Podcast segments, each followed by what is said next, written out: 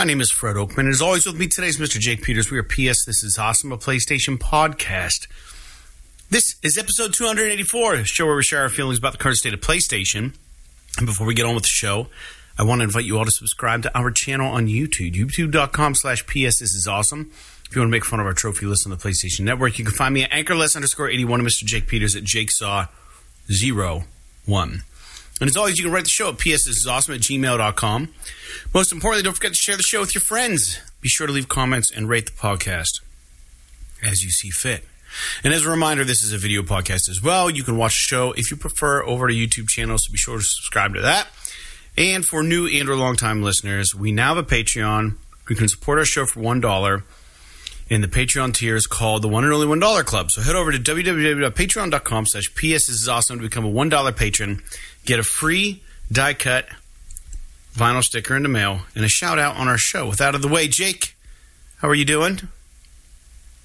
Uh, I'm okay. I'm kind of sick today. I don't know if it's allergies or if, I'm actually sick. It's kind of hard to say, but throat's bugging me, so you have to bear with me a little bit. Mm. But I'm here. Yeah, that sucks to feel like shit. I get it, man. I uh, don't feel like garbage, but it's just been like a really muggy weekend. And it's kind of made me feel feel kind of sick being out in like the humidity and stuff. It's really weird. You look at the weather and there's like a lot of places that are like, yeah, we haven't seen this kind of temperature in forever, except for like the last three years. It's the hottest it's ever been. So it's like, wow. I don't know, man. Uh, the weather has me kind of feeling gross, but outside of that, I'm doing all right. Um, I just got back from a motorcycle ride not long ago, and um, yeah, uh, I haven't been doing anything exciting. Friday, I had a gig at the lake resort, and they have a really nice control um, control surface there now uh, that connects to their Wi-Fi system. It looks like a traditional mixing board that controls all the inputs on the wall there. So that's actually really nice that you have we we if we came as a band would have access to be able to just use that in-house system, which would be really. They have a sub under the under the stage. It's really nice. Shaner set it all up, so. I was there and got to mess with that a little bit. But uh, aside of that, man, video game news is a little slim. And uh, my experience with gaming has been why do I not have the right notes up? Do I not have the right notes up? This is weird because I know I saved it. Let me go back because I had all the notes up. Um, give me one second, listeners. I guess I should have looked a little further into this. Are you? Do you have new notes, or does this say 284 and all the old notes for you? I haven't even looked at the notes yet. That's interesting. Because I did it on my phone and I saved it. So give me one second because there's a chance that maybe. I saved it in the wrong spot. Yeah. But it's weird because it says 284. Wait, we are on 284 is last week. Yeah, we're on 285. I probably just have it saved in the wrong spot. So bear with me, listeners.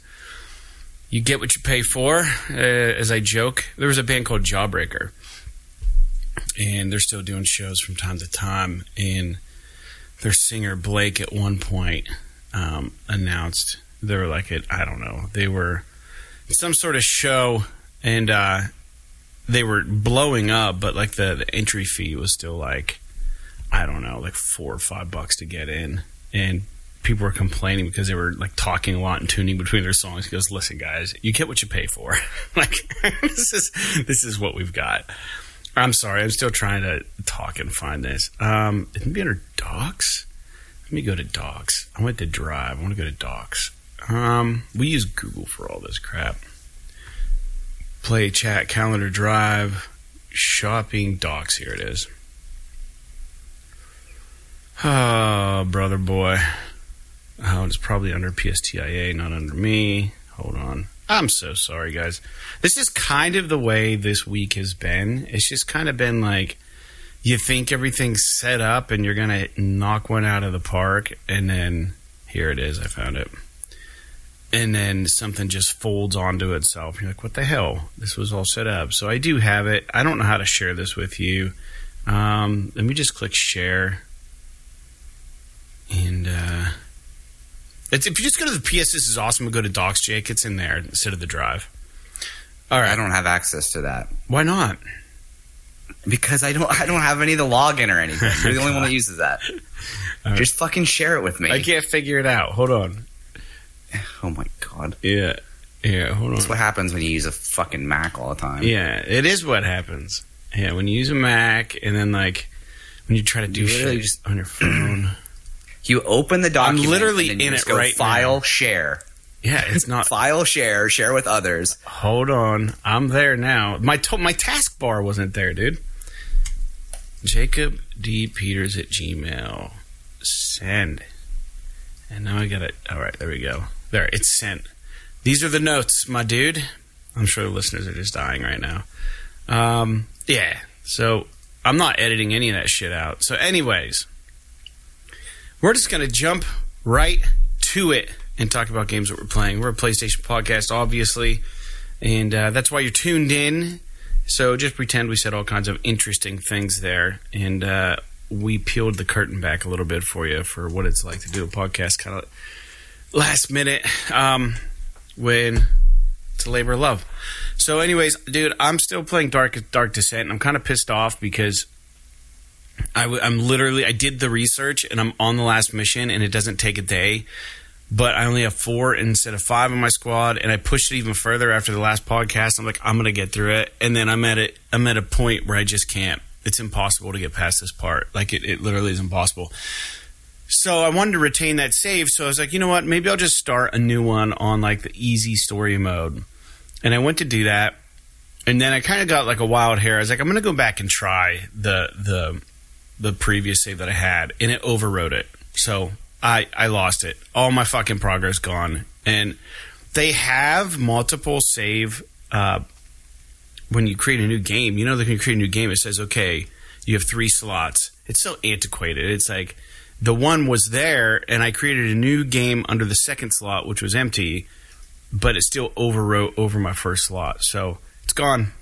I don't know if I'm going back to that fucking game, but I did start Alan Wake Remastered, and I gotta say, despite its jankiness, it's uh, leaps and bounds better than Control so far. And um, this is the original Alan Wake. Story's fantastic. It's like Uncharted, but a scary story.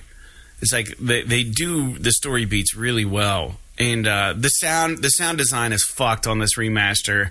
I have surround sound in my house, and sometimes stuff just comes through the front speakers. Sometimes it's all the speakers. There's massive dips in in raises in volume for no reason whatsoever. The cutscenes are sixteen nine. The rest of the the rest of the game is full screen. Um, it feels half-assed. Uh, the everything about the, the the remaster feels a little half-assed, but the game itself, I think, is worth playing. Um, you know, as long as you're not expecting like the most shiny thing in the world. Now, keep in mind, I've never played the original, but I would think that some of these issues would have got hammered out in QC or something.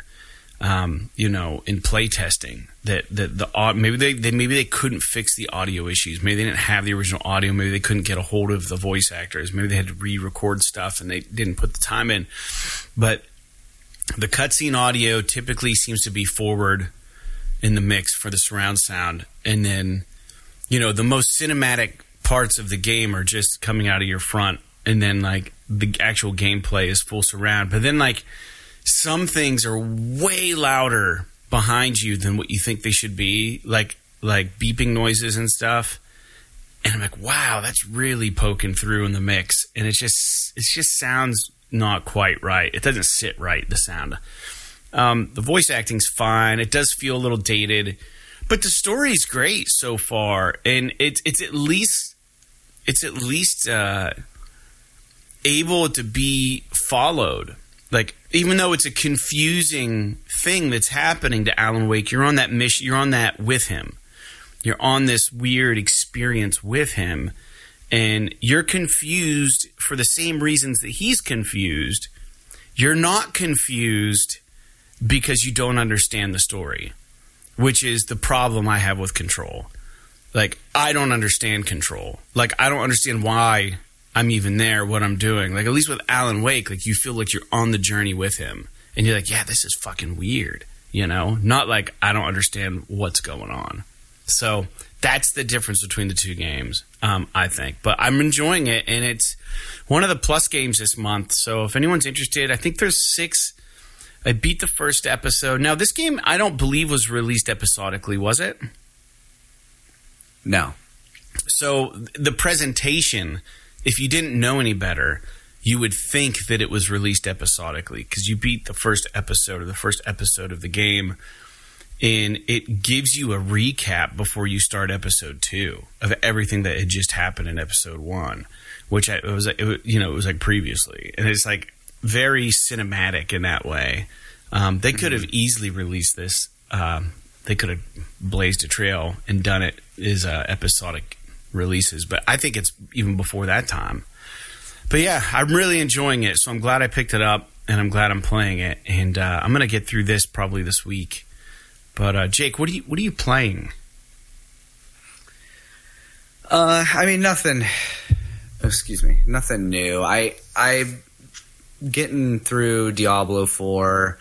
Um, I've been playing a little bit more Zelda, and I dabbled a little bit in this game called I think let me see here. Uh, this game called Trepang Two. Um, it. I'd heard that this was a game that is similar to an old, uh, older PlayStation. It was like a first-person shooter called Fear Okay, yeah, I've heard um, which was which was really cool. It's like a it was like a horror themed first person shooter, and uh, it was pretty cool. They, I think they made three of those games. It's been a long time since they came out, but there's been this talk about this game that's a, it's on Steam, but it's called Trepang Two. Trepang is the is the developer. I don't really know why the the title of the game is Trepang Two, but because I don't think this is the second one. Although I guess I don't know that for sure. But uh, it's coming to PS5 eventually. I don't know when it's coming to PS5, Okay. but I downloaded the uh, the demo on PC just to kind of dick around with it a little bit. But I I barely got into it. Like I'm still not even doing anything. So I, I don't really have a whole lot to say about that. But Diablo, I'm on Act Five. I believe there's six acts and then like an epilogue or something. So I'm getting pretty close. I'm getting towards the end of that game. Uh, I'd like to get finished up on that because I'm really anxious to get to Final Fantasy 16. I really do want to play that. So, and I don't want to start it bef- before I get done with those other games. So I don't really have a lot to say other than you know basically I'm playing the same shit. Yeah, I mean that's kind of that's kind of typical for you and I. Like we get into something, we just play it, um, which is what you're supposed to do. You know, we're buying these things, might as well enjoy them and play them. Um, very good, man. Uh, we're gonna skip listener feedback because it plays right into the show topic. So I wanted to do a brief show topic. We talked about it last episode. We had some listeners contributing, and so we're going to talk about that briefly. And the the question I I posed for everybody was that you know if if somebody is new to PlayStation or at least PlayStation Five and they don't know where to start, what game would you recommend for this friend or person when they say, "Hey"? I just got a PS5. What should I get? I can only buy one game, right? Like that's that's the question. So the first thing I'm going to do is we're going to dive into the listener feedback, talk about that, and then Jake, we're going to try to tackle that question. Um, one black Talon writes in and he says, "For your question, how about Astro's Playroom since it's free? My real answer is Ratchet and Clank on PS5. I think that's a nice one." Um, Ratchet and Clank is like an all ages thing, so you don't really, you know, you're subjecting anybody like anything that would be offensive um, with Ratchet and Clank. Astro's Playroom uh, is definitely, I think, kind of what they want you to do. Like Sony, you know what I mean? Like Sony wants you to play the Astros thing. So I mean, that's that's kind of I would say that's kind of. Uh, uh, it's a good answer, but it's kind of an obvious answer. But I think the the answer of Ratchet and Clank, One Black Talon, I think is is really was really spot on, and that's a game that I think is actually not talked about enough. Now, it didn't blow my mind when I played it, but it was really good, and uh, I think it could be enjoyed by many people. Jake, do you have an opinion on what One Black Talon says there? well, I think the problem with this question is You don't know the person. demographic, Hmm? right? I if you're talking about for the, something that literally anybody could play from a child all the way up to an adult Mm-hmm. Yeah. of any capacity, then I would say yeah. I mean, Ratchet and Clank or Astro's Playroom would be a good option.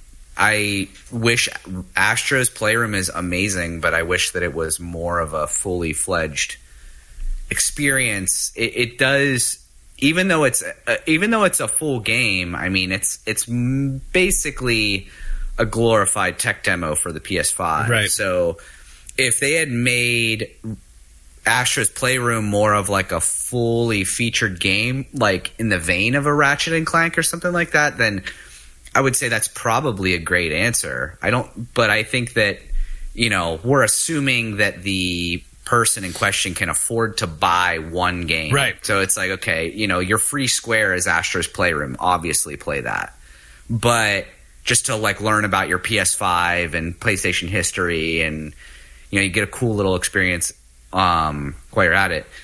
But I think that Ratchet and Clank is a good answer for the general um, consumer. It's a, I guess, it's a, you know, it's a 'cause yeah, it's a good safe answer too, and it's a Sony IP, so it's good.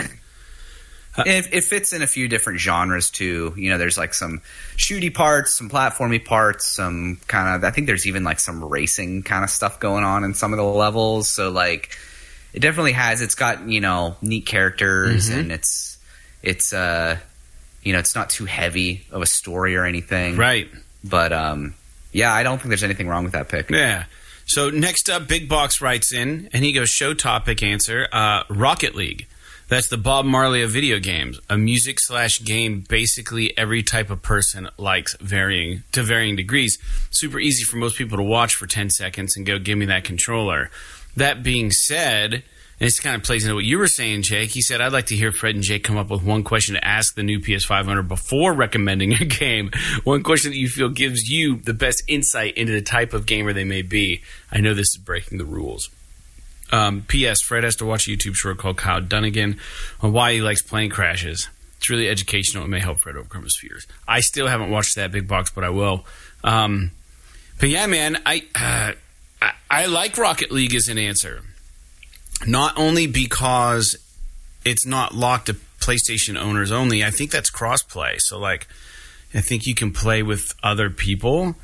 Um, so, but again, I think Rocket League requires online play. So I'm not sure. And again, we're kind of venturing into uh, what kind of gamer is this person. So I guess to answer your question, Mike. So so you say what is one question that we would ask the new owner to help us make a decision? Um, I, I guess, man, that, that's a, that's a great question. I think where I go with this is how, how like I may I'll probably ask like how familiar familiar are you with gaming? You know what I mean? Like I would want to know like if they've never played video games before or if like oh I used to play a long time ago but I'm getting back into it or no I've been a gamer my whole life I just picked up a PS5 like that would be the decider for me to figure out what kind of game. Um, and it would also probably help you determine their age based on that answer. Jake what what, what would you say? I I don't know. Again, it really boils down to you know what type of gamer we're talking about. I don't know that I necessarily agree that Rocket League is a great like you know only game that you can play on or if it's the one game you can buy on PS5 or whatever.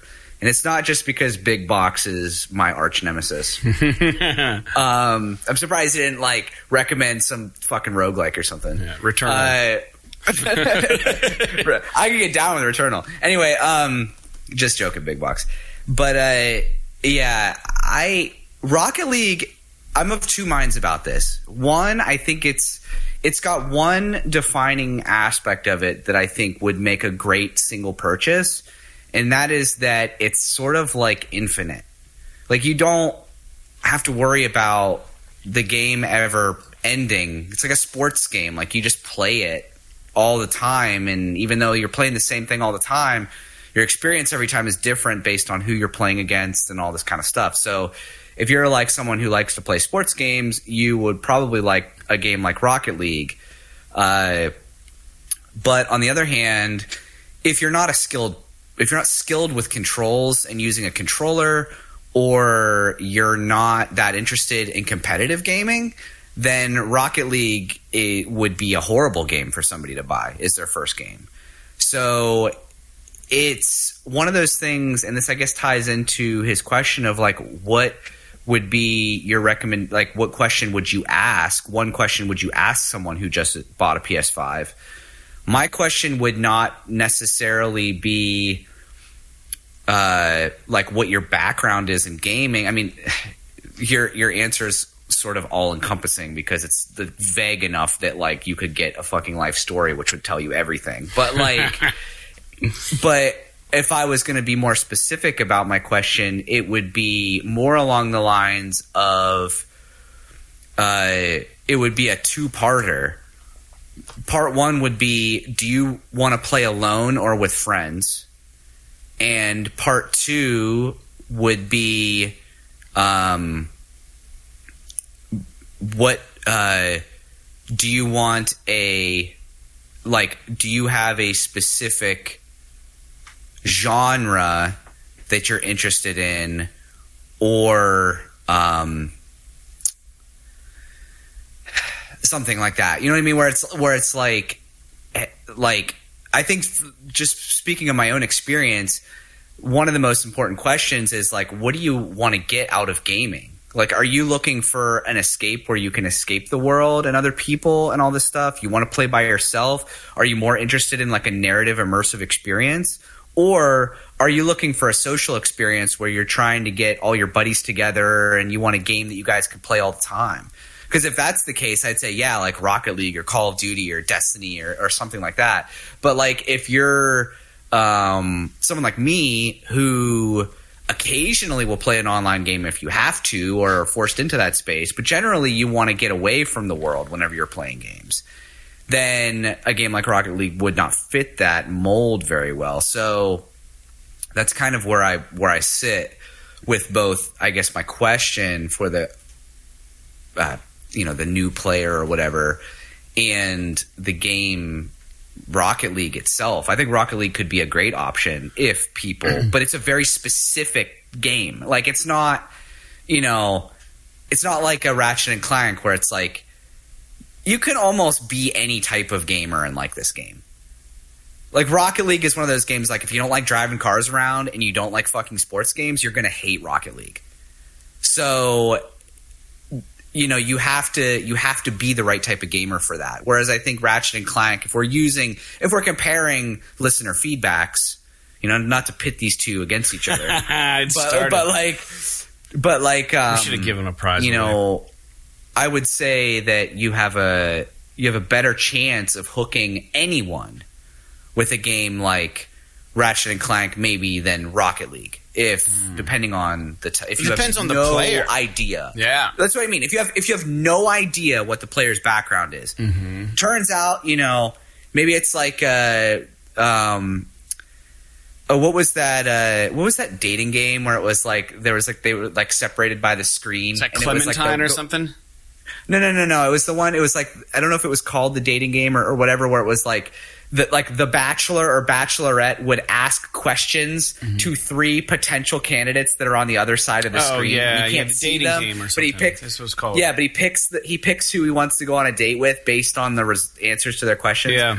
So it's kind of like, you know, without asking the questions or whatever, it's like you could pull the screen back and it's like a 65 year old retiree that just want something to do in their free time in the middle of the day. Like they don't want to like get into this crazy hectic fucking competitive like you know car. What game would be good for them? Like. Tetris, maybe. Tetris. Well, no, I, I, I think a game like Ratchet and Clank would fit well even with somebody like that because it's a game you could take your time with. There's you some could humor sort of in it. Run around on your own, learn the mechanics. There's like an easy mode. Like you don't have to like the difficulty is not based on your competition. It's based on like how good the AI is Mm-hmm. based on a setting that you can change yourself. So like that's kind of where I sit with it, I guess. Um, so I so to be to to be a, a fence rider, Rocket League would be a great choice for a specific gamer, but maybe not the greatest choice for everybody. Yeah. As a follow up question that I would ask, I know we only get one, but I think if you ask somebody what their favorite movie is, would really clue you in on maybe what they're into. Um, It would maybe clue you in on that a little bit. Uh, yeah, I guess I could see or like what your that would give you at least some insight. Yeah, into some of their personal- because if Um, if someone's like, "Oh, my my fucking favorite movie is, uh, you know, The Expendables," then like they're like, okay, well, they probably want a fucking Call of Duty type game or Mm-hmm. or you know some other like high octane sort of or if they say Top Gun, yeah, like maybe something. I'm not like lowbrow is is not the right Indiana term, Jones. like yeah, some. If they said Indiana Jones, the obvious choice is Uncharted or Tomb Raider or something like that. but if they say like, oh, you know, my favorite Sleepless movie of all time is like, yeah, or like if they're like, oh, I like Day of the Dead or something like that, then you can be like, oh, well, you might be into the Walking Dead Telltale games, or you might be into um, if you want something a little more action based, you could pick like now these aren't PlayStation games, but something like Dead Rising Yeah. or um, DayZ or something like that, Mm-hmm. or even uh, what's the uh, what's the PS the PlayStation exclusive one that uh, Bend did? Days Gone. Um, Days Gone. Yeah, something like that. Um, I think that I think that uh, you know, The Last of Us could fit that mold. I would like, but it's a little bit more of a intense interpersonal relationship kind of story, though. So, but I don't know. I. We're getting a little bit in the Yeah, so so. J one responded. Not that, don't worry, we're getting to you, J one, buddy. Um, he says his game would be Death Stranding. The director's cut has many features, items, abilities more than the original Death Stranding games. A third person horror action shooter, single player game, etc. Plus, it's a Kojima Products game. It has celebrities in the game like Norman Reedus, Guillermo del Toro, Troy Baker, Mads Mikkelsen, Lindsay Wagner, and more. Um, I I think there is a nice cross section of regular pop culture in this game. I also like the idea that it's not a forced online game. However, it is connected. Um, So that would be kind of mind blowing to maybe a new gamer. I do like this answer because he's not wrong in that. Well, third person or first person, I don't think that really matters. Um, but it, covering horror, action, shooting, and then also being single player mixed with online. And then, of course, the story's just bogus. I mean, like, if you've never played a game before and someone's like, here, play Death Stranding, you might think this game fucking sucks because all you're doing is walking around for a long time. But, like, if if it, the story grips them, man, it could really, like, someone could come out on the other, other, other end of that and just be, like, mind blown. Like, I don't even know what that was. I just experienced something incredible. But I don't know if that's going to catch all, J1. But I do like your answer. Um, Yeah, I think that I think that Death Stranding is a is an interesting like it's one of those things where it's like, do you want a set piece for your PlayStation Five? Something that's like technically impressive and also has a sort of wild, interesting story and everything. You know, any Kojima game is going to fall into that camp. Um, same as like a Last of Us or something like that. But my big hang up with Death Stranding is the gameplay. It, it, you know, you have to get into the game quite a ways before it's more than literally just walking around trying not to fall over. And I get that the story drives the game and makes you want to stay in that world, but um, I can. Death Stranding was divisive amongst people who are active, in tune, hardcore gamers. yeah. So I wonder how it would sit with someone who's new to games. Um, no, man, it's so that that's it's kind of an interesting thing. I think people would be technically impressed with it, mm-hmm. but uh, you know, is it is it the best option? I would say that it's it's a decent option, but if if the person per, the person purchasing the game should know up front what the gameplay of it is. Because they might look at it and they might look at The Last of Us side by side and they're like, oh, these games are very similar in the way that they look when the character is walking around. Mm. But the actual moment to moment, like the actual gameplay and what you're doing and like how you get through the world and everything is very different.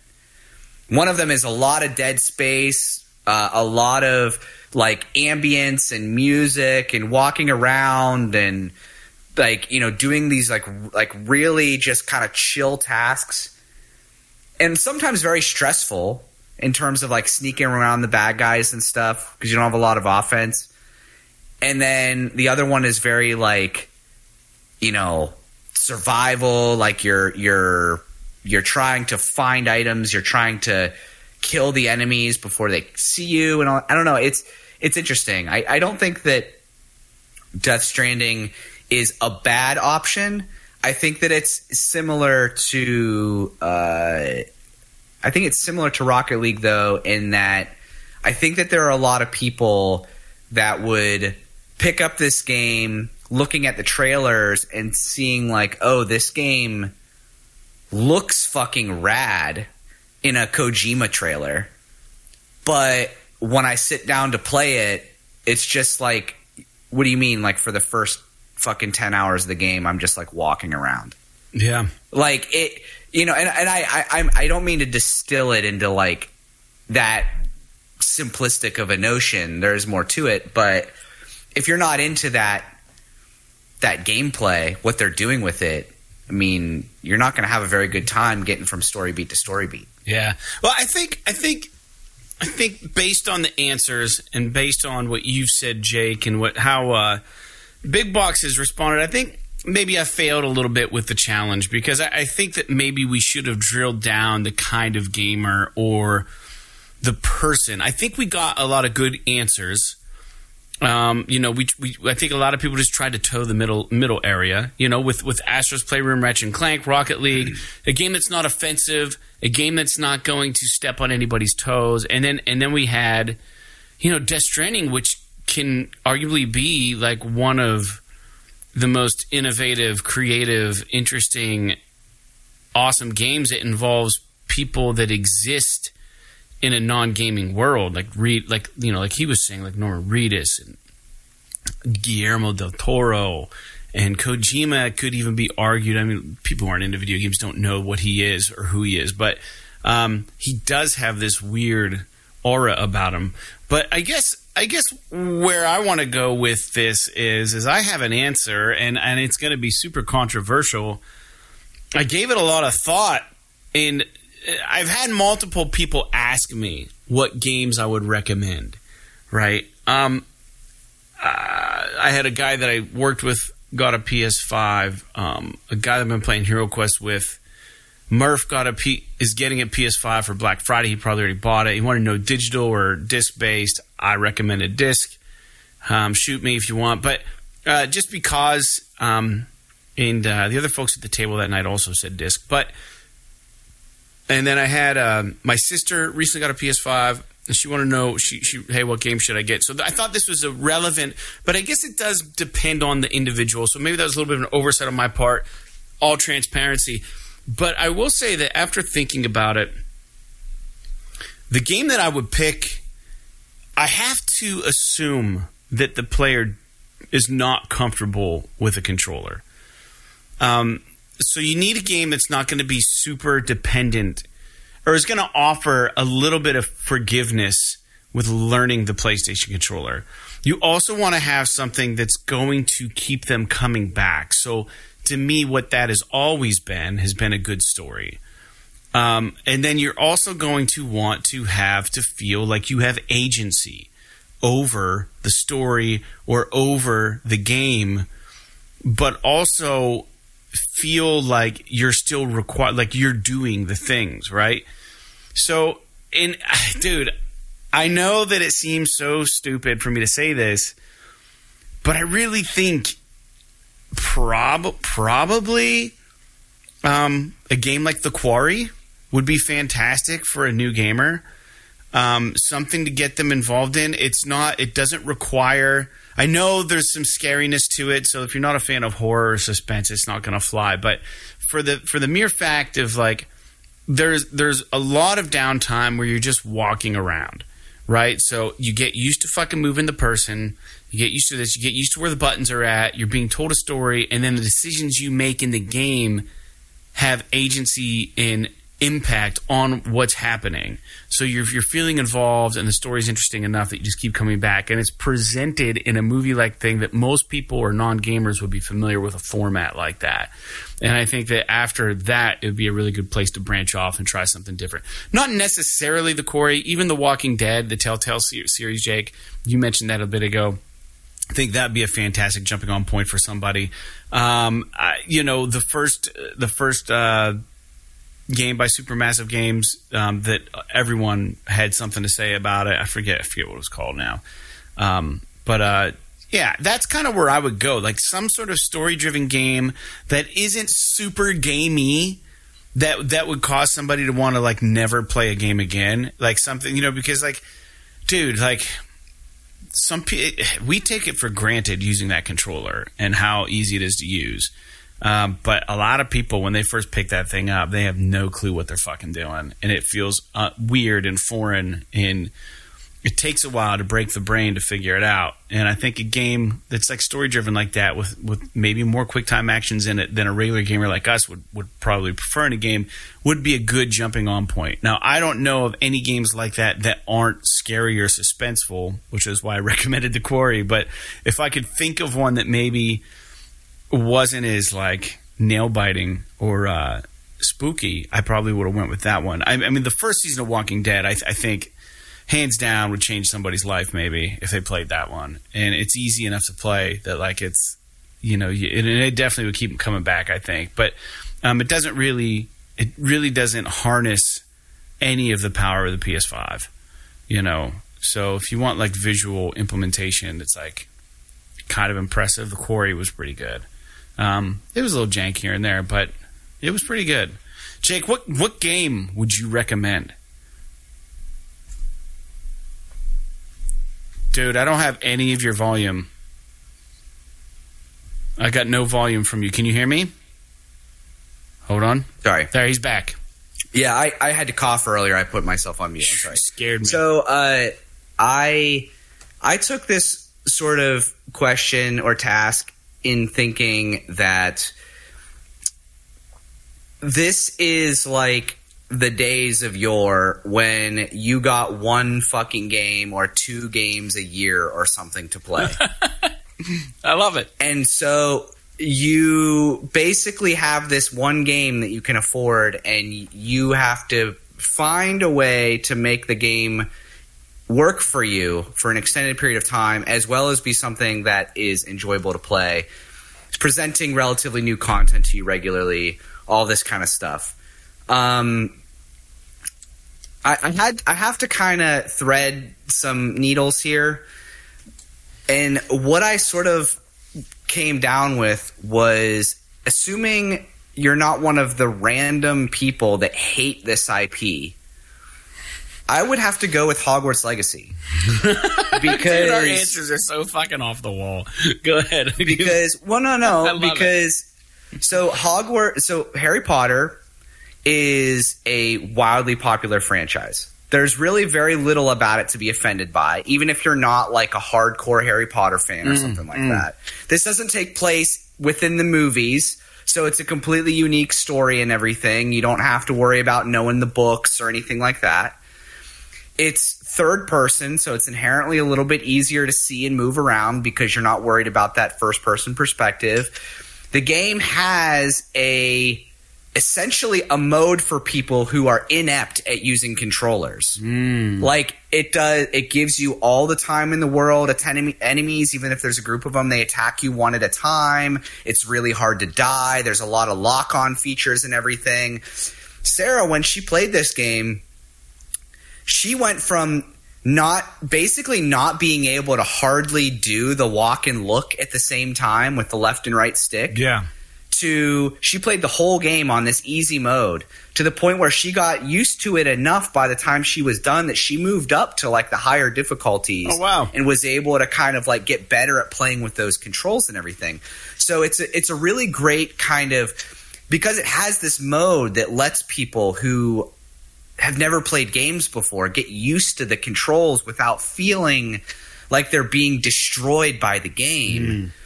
And like dying all the time because you can't look in the right spot and all that stuff. And plus, because it's open world, you can take your time just kind of running around the castle and looking around, and you don't have to worry about stuff attacking you all the time and, and getting dead basically, like right away.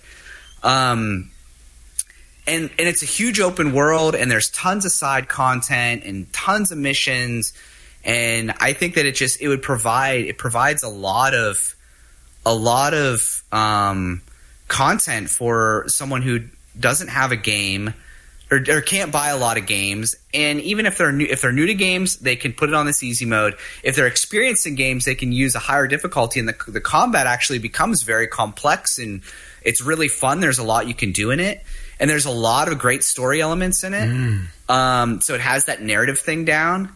Uh, so yeah, I think that that's my pick. I mean, if I was gonna, it, so like the the one like sort of, you know, audible that I would call is if like if someone is a mature gamer and they're more interested and they're capable of controlling the the using the analog sticks to control, then I would probably pick something like Cyberpunk because that game is like fucking infinite or or or or like destiny or something where it's like constantly they're constantly updating it with new material and all this kind of stuff Yeah. but like if you're if you're a new gamer and you want something and this we're talking about something that's a little bit more all encompassing that anyone can play that has a ton of content that's open you've got all these different things you can do um, I think I would go with Hogwarts Legacy as my choice. I like it. Um, assuming you don't fucking hate Harry Potter and the universe and everything. Yeah, that's the other But if you're thing, not yeah. like, yeah, if you're not one of those people, then I think that this is like one of those. You would like there. Uh, the Harry Potter is so wildly popular that like it's it's really hard to be offended by it unless like you're one of those like hipsters that thinks it's cool to hate Harry Potter for no reason, or if there's something that genuinely offends you by it. Like they're very few and far between. So some people just never got into it and they had no interest in it. Like that, I can understand that. But I think even those people could find something to like in this game. Yeah. A runner a runner up and I don't know if you have a runner up or not, Jake, but a runner up for me would be any of the Lego games. Yeah. Just because you can't die. You can't die in them. I mean, you die, but you come right back. There's there's there's no uh, there's probably no s- very little stress with them. You know what I mean? So you just kind of play through them. Yeah. You laugh a little bit. There's just some good humor in them. They're they're well made.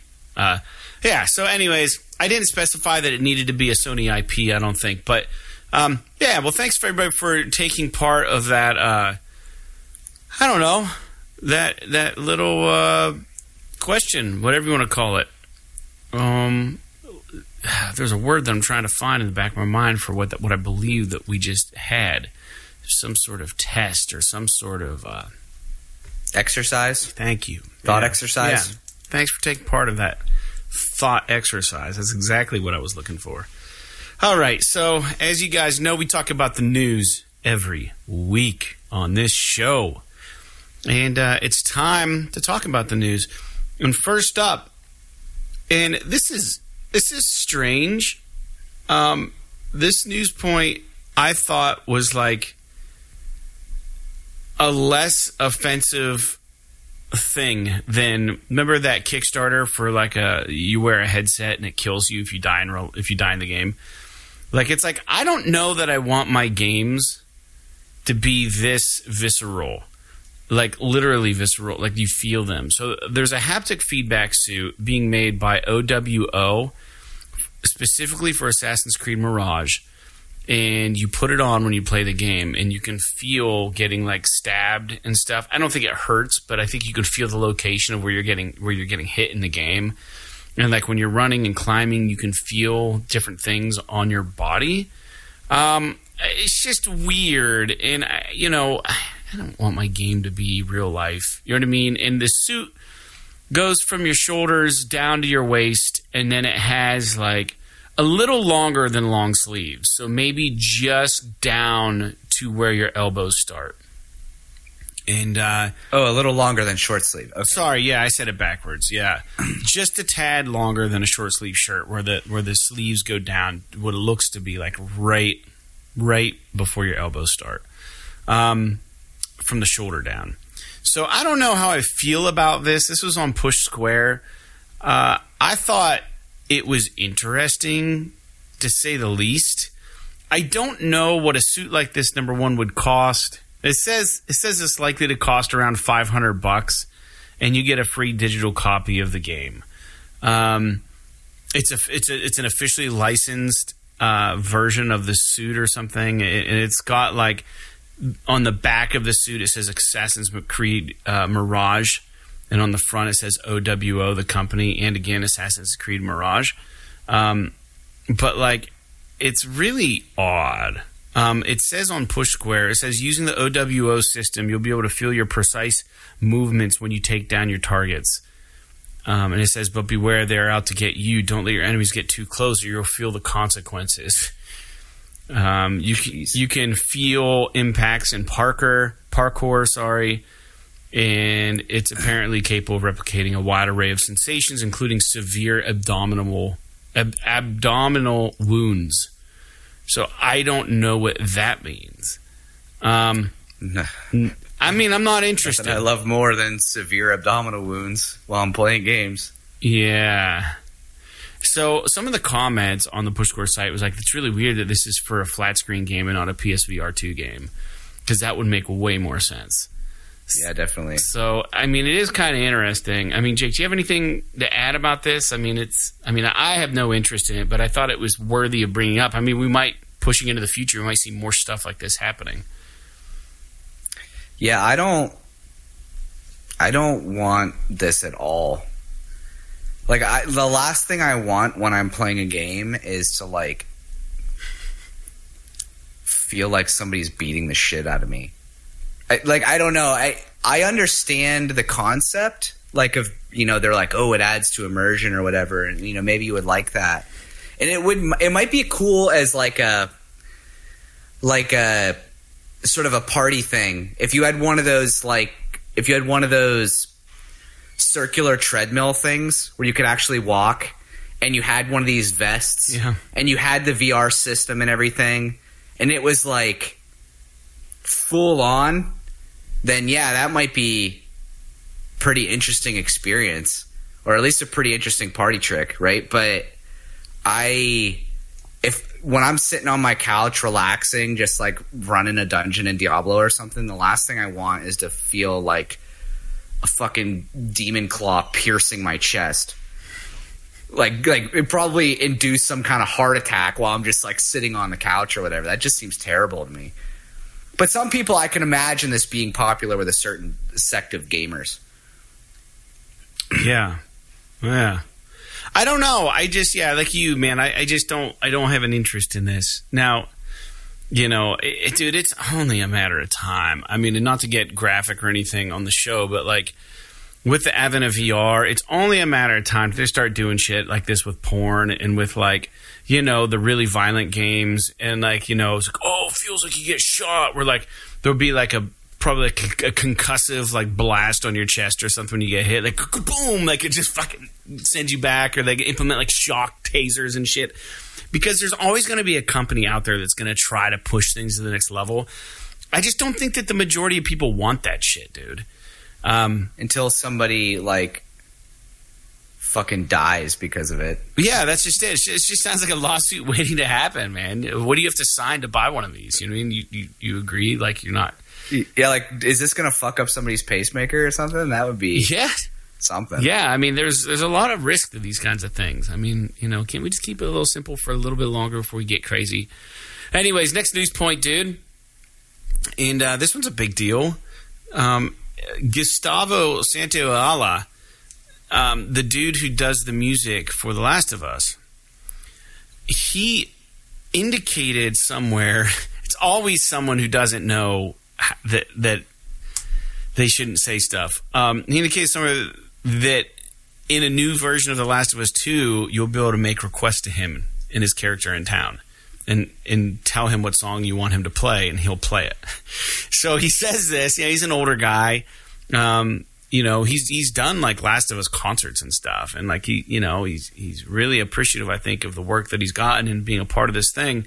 Um, but so it would appear that we're getting a Last of Us 2 remaster. I just It could just be an update, yeah, maybe. like a PS5 update. You know, it doesn't necessarily have to be a remaster, but it is kind of interesting nonetheless. I guess it depends on who does it. Like if Naughty Dog's doing it, you know they're going to go fucking all out. Or they went all out on this. Like they don't know how to half-ass a thing. Like they can't they can't settle down. So I don't know, man. I don't want it. I don't need it. I still haven't bought in The Last of Us 1 remaster. yeah, me either. And I love the I mean, I don't know that I really need it. I, I've played the game enough times, but I've heard it's good. So, I'm sure it is. say? Sure it is. Dude, the, the, so adding on to this, the next news point that I had, and this is a big, big deal. Evan Wells, um, co-president of Naughty Dog, has announced that he's retiring and he's going to be leaving at the end of 2023. So there's some, I don't want to say conjecture or whatever, or maybe it's even solidified that Neil Druckmann now is going to just take over Naughty Dog. Is that true? Um, I didn't get. I don't know. I don't know what that means. I mean, unless they indicated something, I don't really know where he sits in the hierarchy of. Well, the- he's he's a co-head of the studio. Um. So it says in a Is separate he? post, Neil Druckmann. This is on Push Square. It says Neil Druckmann said he would remain co-head of the studio th- through until Wells leaves, and will also be head of creative. So, quote that I will be able to invest in the future of our product projects, creative vision, and overall business strategy. Um, Alison Mori is being promoted to studio manager and head of the operations. Arne Meyer becomes head of culture and communications, and Christian Gyrling is the new head of technology. So it says Druckmann signed off on his post saying that he um, he speaks for everyone at Naughty Dog when he says from the bottom of their hearts, "Thank you, Evan, for your knowledge, your love of the studio and industry, and for the great care you took to ensure that our studio was always moving in the right direction. Inspire leadership will forever be a part of our DNA." So it's kind of a big deal, but I think they're in good hands. Um, I don't know, Jake. Anything on that? no. I mean, Evan Wells have been there a long time, so he's shipped a lot of amazing games. So that's. uh I mean, if he's retiring, good on him. He's made plenty of money. I'm sure he could probably ride off into the sunset and do whatever he wants to do. I don't think it's gonna. Hopefully, it doesn't really affect the studio all that much. I mean, you know, just I'm not saying that it won't affect it at all, but I have to imagine that somebody within Naughty Dog is more than capable of filling that role if it needs to be filled. I think he's in a really awesome position. Like, how cool would it be? Like, I mean, I think it is just retiring. I don't, I don't think there's any bad blood or anything over there. I, I like the idea of him just being like, "All right, guys, I'm out," and then like five years from now, Neil calls Evan up, says, "Hey, you want to see what we're working on? I'm gonna bring you in. I want to show you what we're working on." So he would have a chance to experience finally a Naughty Dog game with fresh eyes. You know what I mean? Like, Yeah. that would be so exciting. It'd be like if you were in Metallica your whole life, you're James fucking Hetfield, and you never had a chance to hear Enter Sandman for the first time ever. You know what I mean? Like you never had a chance. it- I'm using Metallica loosely. I don't really give a shit about Metallica, but I'm trying to use like a band. Like if you were in Queen, and uh, you know you you're robbed of the opportunity to appreciate all of Queen's songs the way that we all do if you're part of that band because you don't. I'm sure they enjoy writing them, and I'm sure they're, you know, it's like the same thing as these directors. Like I'm sure that they know that what they've done is good or they feel positive about it, but it, it will never hit the same way because they were creators of this thing. They were laboring over this. Yeah, they don't they don't get to view it through the lens of a consumer. Right. They know all the nuts and bolts, right? So it's it's not as magical to them as somebody who doesn't know all of that. Mm-hmm. So, yeah, I, I could definitely see this being an instance where maybe he's a little bit excited to see what Naughty Dog will be a little a little bit excited.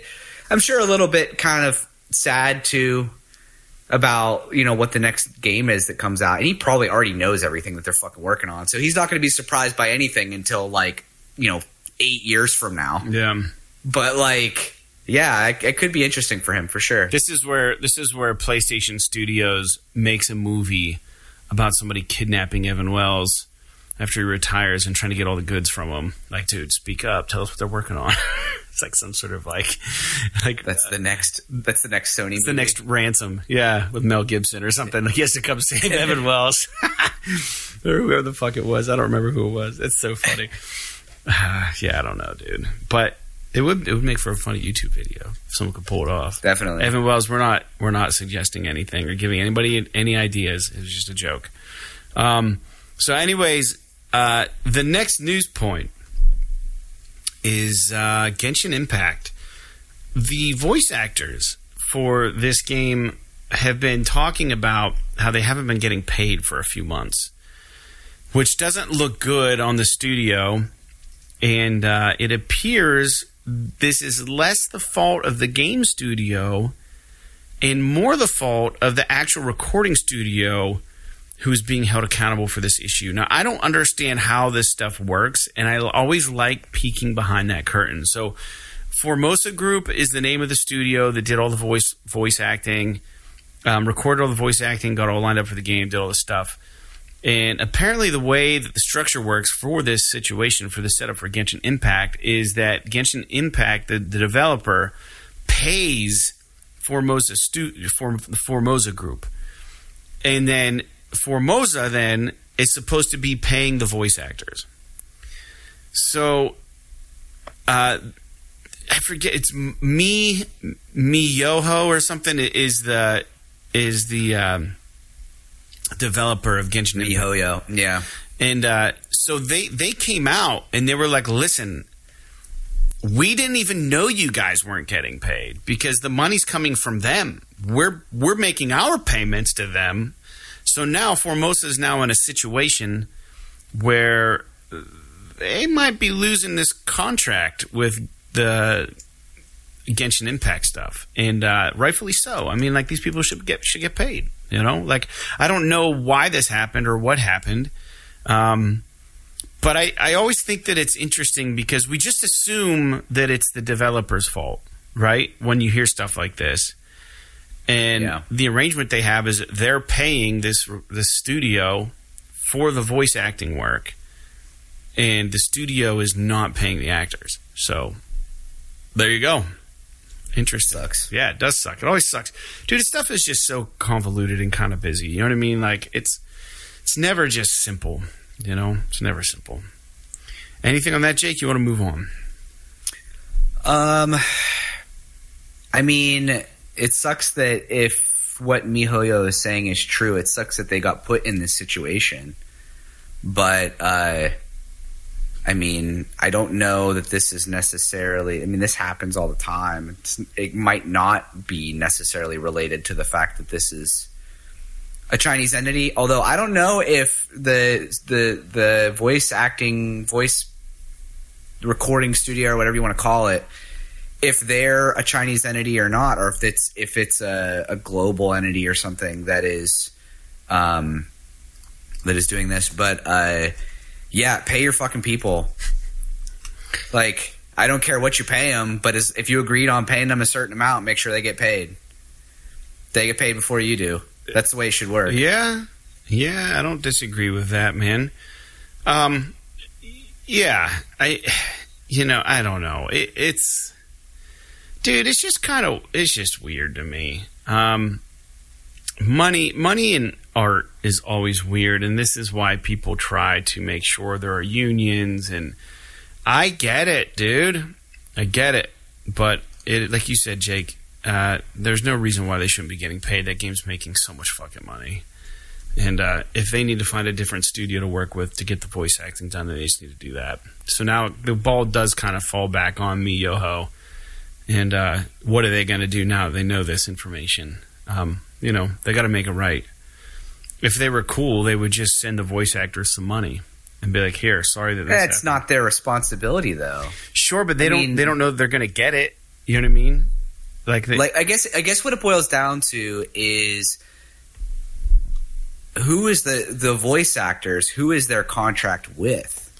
If their contract Sure. is with MiHoYo, they just get paid by this other company.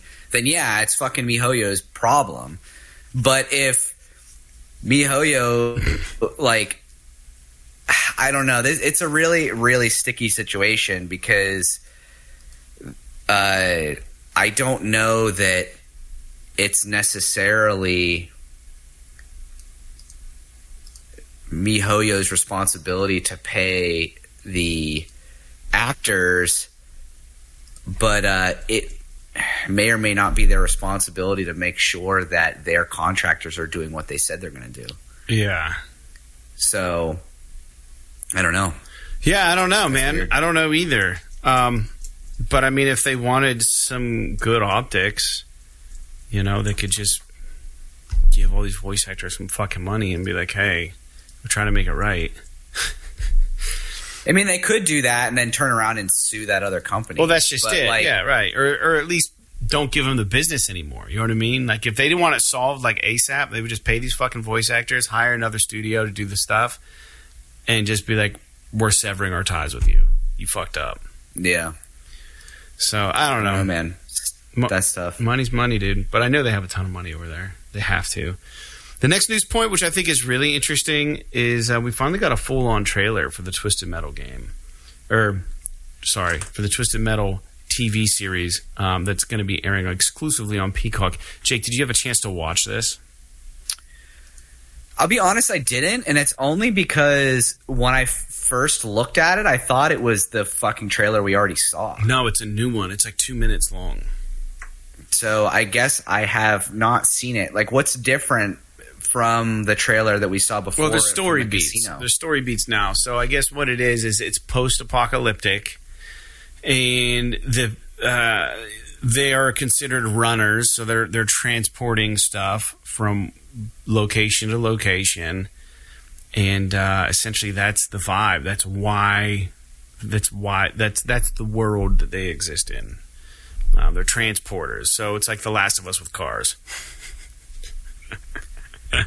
I, yeah, I mean, It's like it's fucking I overplayed. it, thing, basically, basically, I mean, I could have almost told you that's what the movie it was going to be about. You know, like I, I, I don't anticipate there being a whole lot of like, I, I almost like don't even care what the story's about. I just want to know if it's going to be entertaining or not. yeah,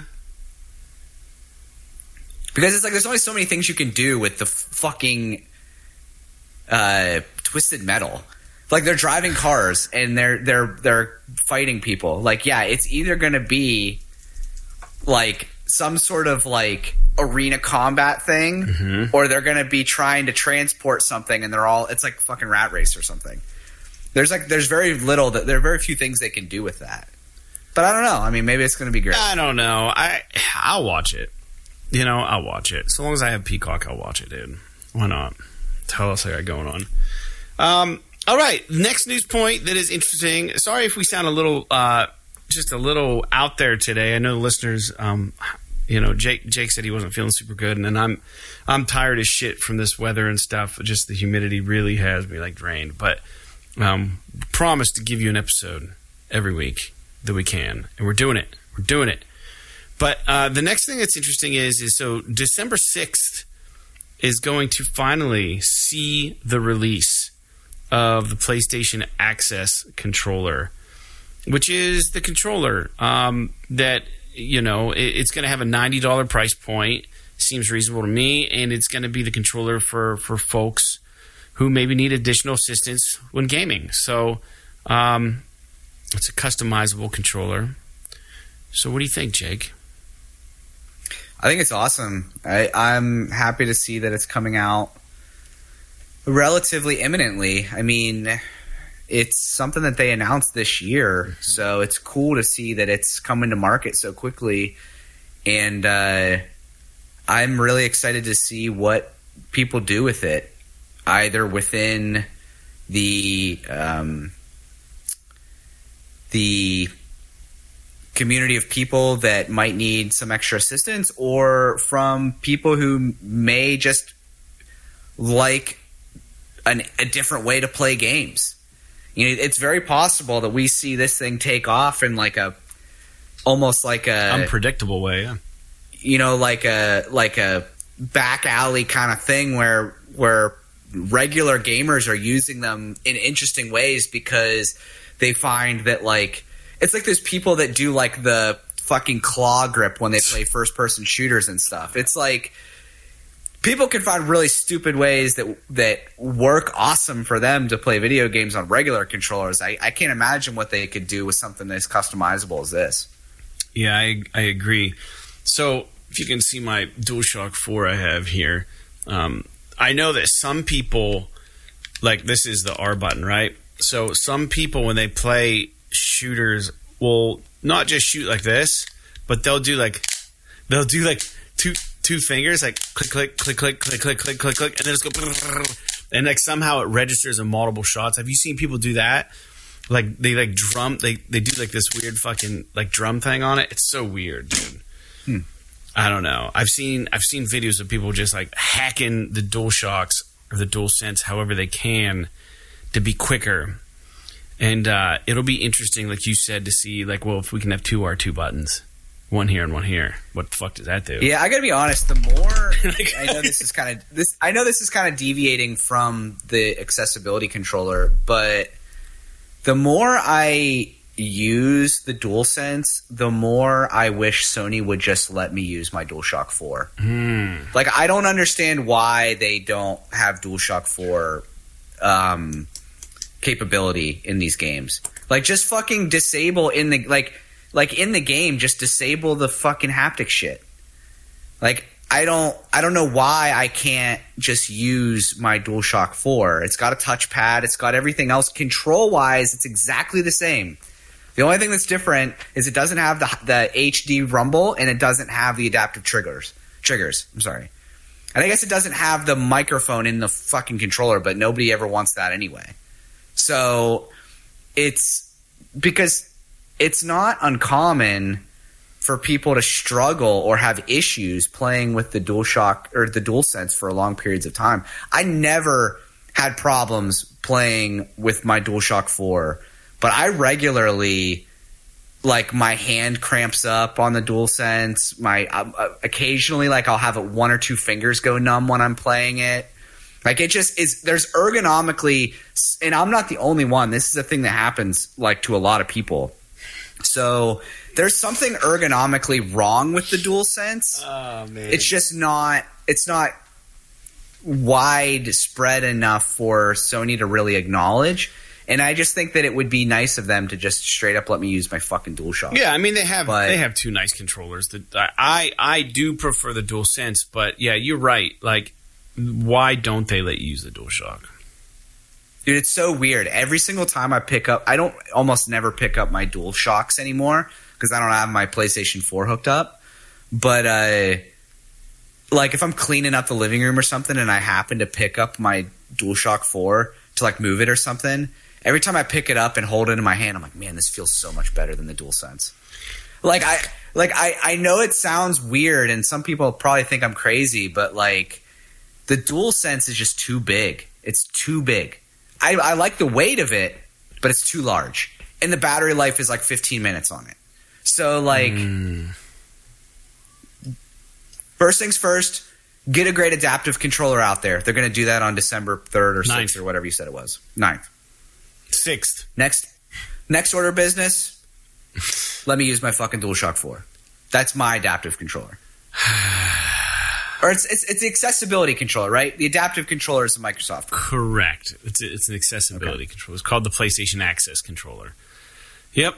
So nice. yeah, yeah, dude. Um, interesting though. I think I think your take on the DualSense, while it may be ergonomically not great for everybody, uh, I think it's still a hot take, dude. Because outside of the battery life, I think most people find the controller to be agreeable with their hands. Um, with the haptics and people, I don't know. Maybe some people hate the haptics. I I like it. I, I do. I turn them all off. I don't. I, don't, I fucking hate yeah, it. I don't know. I like. I hate it so much. I like it. It just it it. That's another thing that makes my hands hurt. Like your fingers get tired pulling that shit in, especially if you're playing a really intense game. Mm. Like I really don't want it, and I think it's interesting and it's it's gimmicky and it's cool, and some people really like it. Mm. But like if I'm playing Destiny or something, there's no fucking way I'm turning that shit the on. Adaptive triggers. No competitive gamer is. They hate it because it, it it literally impedes your ability to be effective in a competitive it slows setting. You down, yeah. But yeah, I, I, I don't know. Like I, I understand that a lot of people like it, but I just wish that there were more. Like there, I feel like there should be there should be you should almost be able to play it any way you want. Like I don't know why. The one thing about the dual sense that I like a lot is the HD rumble. Mm. Everything else I really don't give a shit about. Mm. Um, but it just seems weird to me that like the Dual Shock 4 isn't isn't included as as a controller that you can use unless you're playing a unless you're playing a PS4 game. I don't know. It's just weird to me. That's all. Fair enough. All right. Well, we're going to move on. Um, good, good little conversation.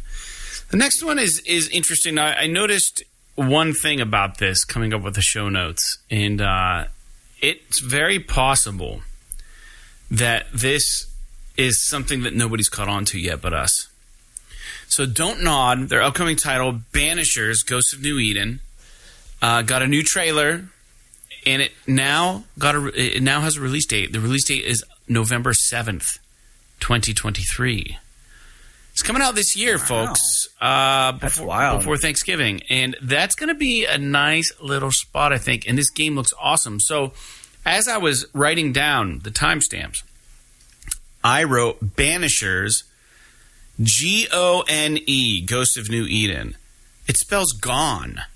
Now we're talking about ghosts and we're talking about spirits, do you think that that, that is an intentional acronym? Uh, maybe. I mean, it definitely. Banisher's gone. Because you're banishing something, know. right? Getting rid it of something. Sounds it sounds kind of stupid when you say it that way. well, that's and why no one says it. But I, and I really hope that that doesn't become a thing, like fucking SNES or something. Dude, you play Banishers, but like it yeah, I definitely am not playing that game if, if people start talking like that. Ghost of I'm, I'm just I'm obviously just joking, but but it, that game does look interesting for sure. I I am. You said it's November or something, early November, seventh. Yeah, that's a that's an, a nice little time, I think, because you've got uh, you've got Starfield in early October or sorry, September, Don't and then you've got Spider Man in October. Yes, and then you've got this in November. Yeah, you're probably going to be fight going up against Call of Duty or something. But mm-hmm. I mean, who isn't? Does that does that really matter? Yeah, you know what I mean? No, like, with a game like this, no. This is. I, I wouldn't think so, but maybe I'm wrong. I don't know. Dude, this game's on my radar. It looks good. It looks really good. So, all right. Well, go scope that trailer, Jake, if you haven't, because it looks pretty cool. Um, Final Fantasy 16 news. And uh, this is a little interesting because this is the game that Square Enix came out of, and they were like, listen, we've been polishing the shit out of this for a year. We're not releasing any patches. It's going to be good as is. Um, no DLC, nothing. Well, the game comes out, and then they patch it. and now, and now, it would appear the Square uh, Enix, Enix may have misread their situation. So it would seem now, due to the reception of the game, that Stu is now indicating that DLC is being considered. Oh my god! well, Why, I suppose. I mean, why can't we just have like one exception to the rule and just have these this be a standalone game? We don't know You that just, it's like- being made, but Can you just like not fucking lie? Like I, I, I don't understand. Like to me, I mean, everything they've know said about the this game, situation's gonna dude. be or whatever. But don't just don't say that shit. If you're if you think you might eventually at some point want to do DLC, like just don't say you're not doing it. Like it just to me, it just it it's fucking annoying. Like I don't know that it really matters one way or the other, but like now, like to me, you you say that Yeah. so that you can drive sales at launch because you know some people might wait until the DLC before they pick up the game. If you make this statement, you're pretty much backing yourself into a corner where it's now going to be expected. They shouldn't have even said that they're considering it. They should have just kept it internal. And then surprised the fuck out of everybody and been like, you know, do, do like a, a shadow drop and be like, oh, by the way, we have like a six hour DLC for this game everybody now loves. Surprise. yeah, I- that's yeah, that's annoying. Yeah. Anyways, just want to let you know I have yet to purchase this game or play it. I'm interested in it. This last news point, guys, is really kind of interesting, and uh, in fact, it's probably the coolest news point all week. It's a new idea. This is a new idea. Finally, someone has a new idea.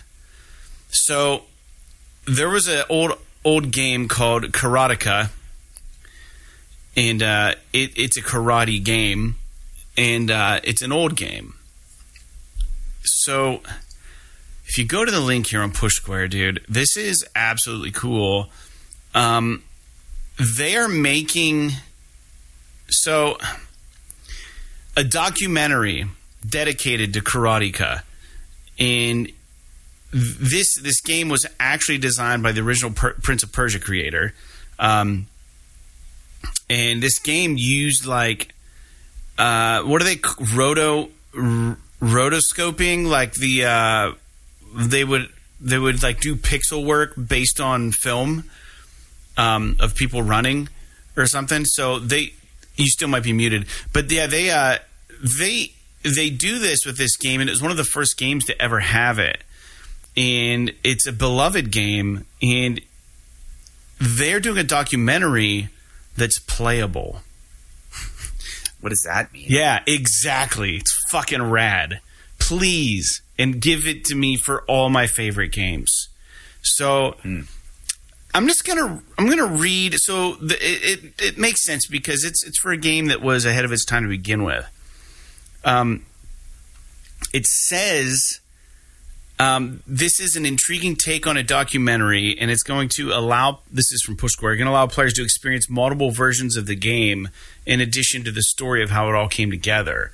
Developed by Digital Eclipse, the making of Karateka is the first entry in the studio's planned Gold Master series, which are independently produced projects with the intention to celebrate the designers and studios which shape the current gaming na- landscape.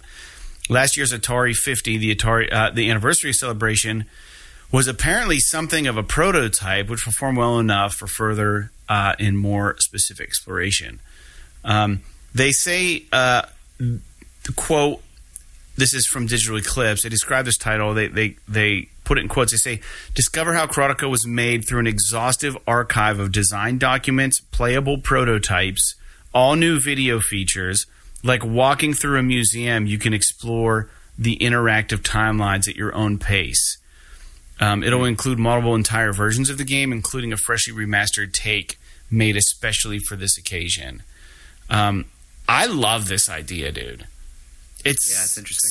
Could you imagine playing like a prototype of Uncharted and like being able to read like documents, like emails and shit that the company released about the making of the game, different ideas they had, and maybe, maybe sections that never showed up in the game? They're like, yeah, these are like not like full snips, but they're good enough that you can fucking try to play it.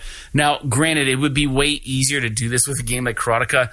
Just out, outside of knowing how old this game is, would be really hard to get some of this stuff up. But I mean, they could probably just reprogram the shit. It's it's a pretty basic looking game, but to have some sort of inside access behind the curtain is kind of like the the theme of this show. I've been saying that a lot, but to get behind the curtain um, and be able to like do like this interactive documentary and play different versions or variants of a game that you love just seems like forward thinking to me. Like it seems really Yeah. interesting for for the sake of documenting in its in the very nature of it, but for posterity's sake and for you know archiving this thing. It just makes sense. I don't know. Sure. Why not, Jake? Anything? I think this is a really neat idea. Um, do you know? Do we happen to know if if there is going to be some sort of like guide? Like, like are they are they guiding you through this, like, and explaining things to you, and kind of all that, or is it just like here's a bunch of shit, just kind of go through it however you want? I haven't seen a trailer or anything about it. Karateka documentary. I forget. I don't know. Actually, there's an announcement trailer, the making of Karateka. I mean, I could pull it up. Um, I kind of don't want to because it's going to fuck up with the audio of the show, but I'll watch it. It's fine. It's an interactive documentary, is how they're how they're describing it. So I don't know how it works, but if you're curious, there is a trailer for it. Yeah, I do wonder if it's uh, similar to like a like one of those releases. Like I think for the new Metal Gear Solid collection that's coming out this year, they're going to have like you know a, a bunch of you know artwork, and they're going to have like the original Metal Gear game, like multiple versions of it will be included, and they're going to have like all this shit involved. Like, is it is it more of just like oh they're selling you the game and it's going to have a bunch of stuff, or is it like more towards the documentary side where it's like, yeah, you can sit here and play this game for a while if you want, but the point of it is like, oh, there's this video that it, you know is a documentary about the game, and then like, oh, it like drops you into this game and you can play it for a bit, and then they have a you know a section where it's a bunch of articles or something. Like I don't know, like it's I I I think that this is a cool idea in concept, but I need to see it in practice to know really what I'm getting myself into. I kind of would like to think that it's like you can play the documentary and they start talking about, whoa, when the first idea, when Joe Joe Schmo got a hold of me and he showed me what he was working on, I couldn't believe it. And we built this prototype, you know, back in '83, and you know, it was really weird looking. And then, like while he's talking about it, he goes, "In fact, if you want to see what we saw."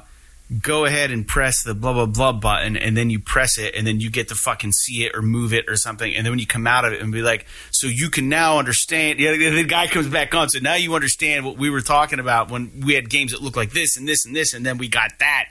It was like this is why Right. you know and then like our first version of the game was a little rough around the edges. Go ahead and press the square button and you can try that out you know and then it comes you can see how the character didn't really move really well right there you know feel kind of weird like that would be fucking so immersive and awesome like oh, i'm like fucking here with the guy telling me you know i don't know what it's Yeah, that'd gonna be cool like. as shit. yeah I, it's probably going to be a far far cry from that but um, it's probably just going to be a bunch of fucking stuff that you can just click on and look through i don't know but I don't know. I hope not. I hope that's not the case. But anyways, a new version of that game would be pretty pretty exciting too. I think um, specifically. Yeah, definitely.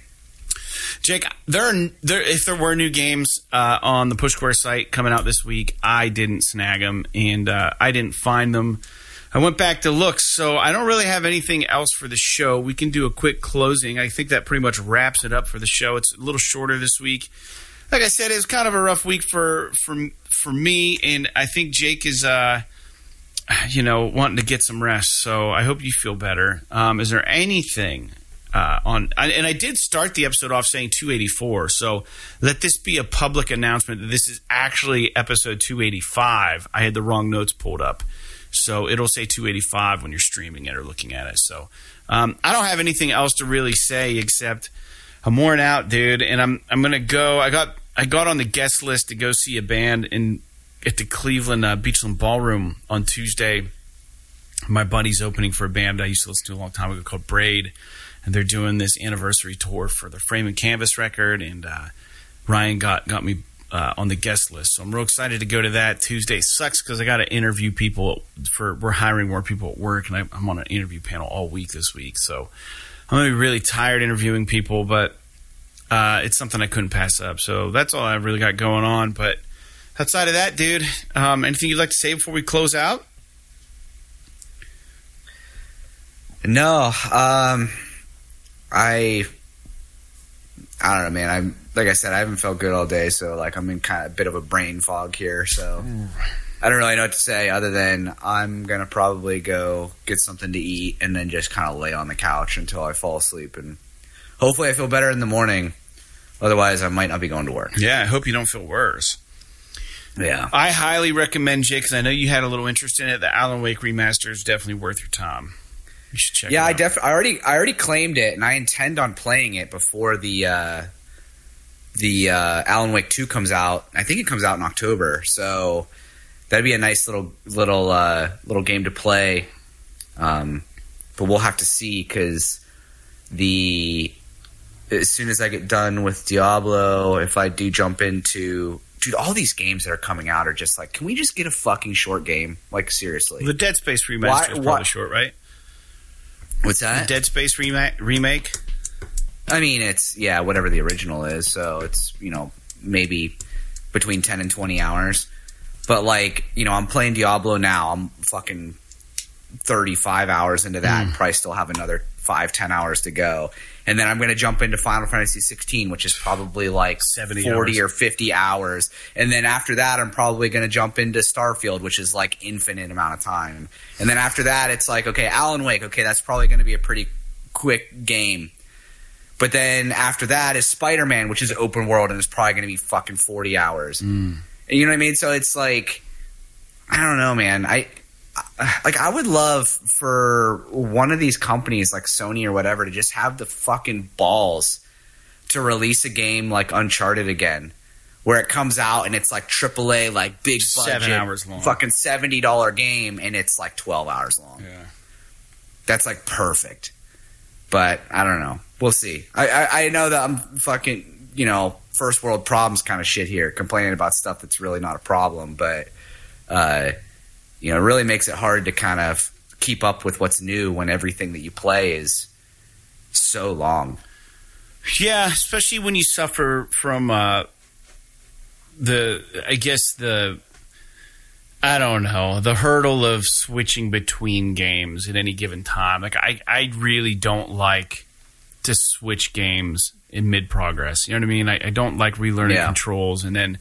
Heaven forbid the new game I pick up is more interesting and I don't go back to the old one. Then I've got like an unplayed game on my back burner and now to go back to it I got to restart from the beginning. So everything I did was a waste of fucking time. And it's like, dude, you just got to stick with what you pick, and that is the trouble now. Some of these games that we we both really want to play are longer, and uh, that's the thing with this podcast. And the listeners know that we we you know while we don't always play the most current games, we eventually do get around to the games that we want to play, and we eventually do have some opinion on them. I just don't think that I'll be dipping my toes into Final Fantasy 16 until maybe the winter or something. Um, I don't know. It took me two and a half years to play seven remakes, so I don't know. I don't know. I don't know. I don't know. We'll see. Guess we'll find out. Yeah. All right. Well, thanks for tuning in to episode 285 of PS is Awesome PlayStation Podcast. We do this every week. You can watch us on YouTube. You can write us on YouTube. We do prefer that you write us on our Patreon and go subscribe to that for a dollar a month. And, uh, you know, that's uh, great value if you think about it. Where else can you spend a dollar and get four free podcasts? you're not getting anything, but you're, you are getting a sticker for a dollar, and we pay for shipping. So um, it's our way of saying thank you. So we actually lose money the first month that you subscribe um, because when it's all said and done, uh, we're losing probably like I don't know what's cost to ship a sticker at least sixty cents, and then the sticker definitely costs more than sixty cents or forty cents to make. So yeah, we're losing money on your first month. So we hope that you you, you do that and stick. with it. It's never never expected, but we always appreciate it. We've always said that. Um, but we do appreciate our listeners, our, our very loyal listeners, as it seems. And uh, thank you so much for tuning back in. And uh, we'll be back with full vigor next next week. And hopefully, I'll have more to say about Alan Wake. And uh, I just I can't promise I'm going to be getting through Alien Dark Descent anytime soon. Jake, that's it. So Nice. I guess where is my closing? There it is. Like Tacoma, Tactics Ogre, and Tails of Iron. P.S. P.S. This is awesome. this is awesome.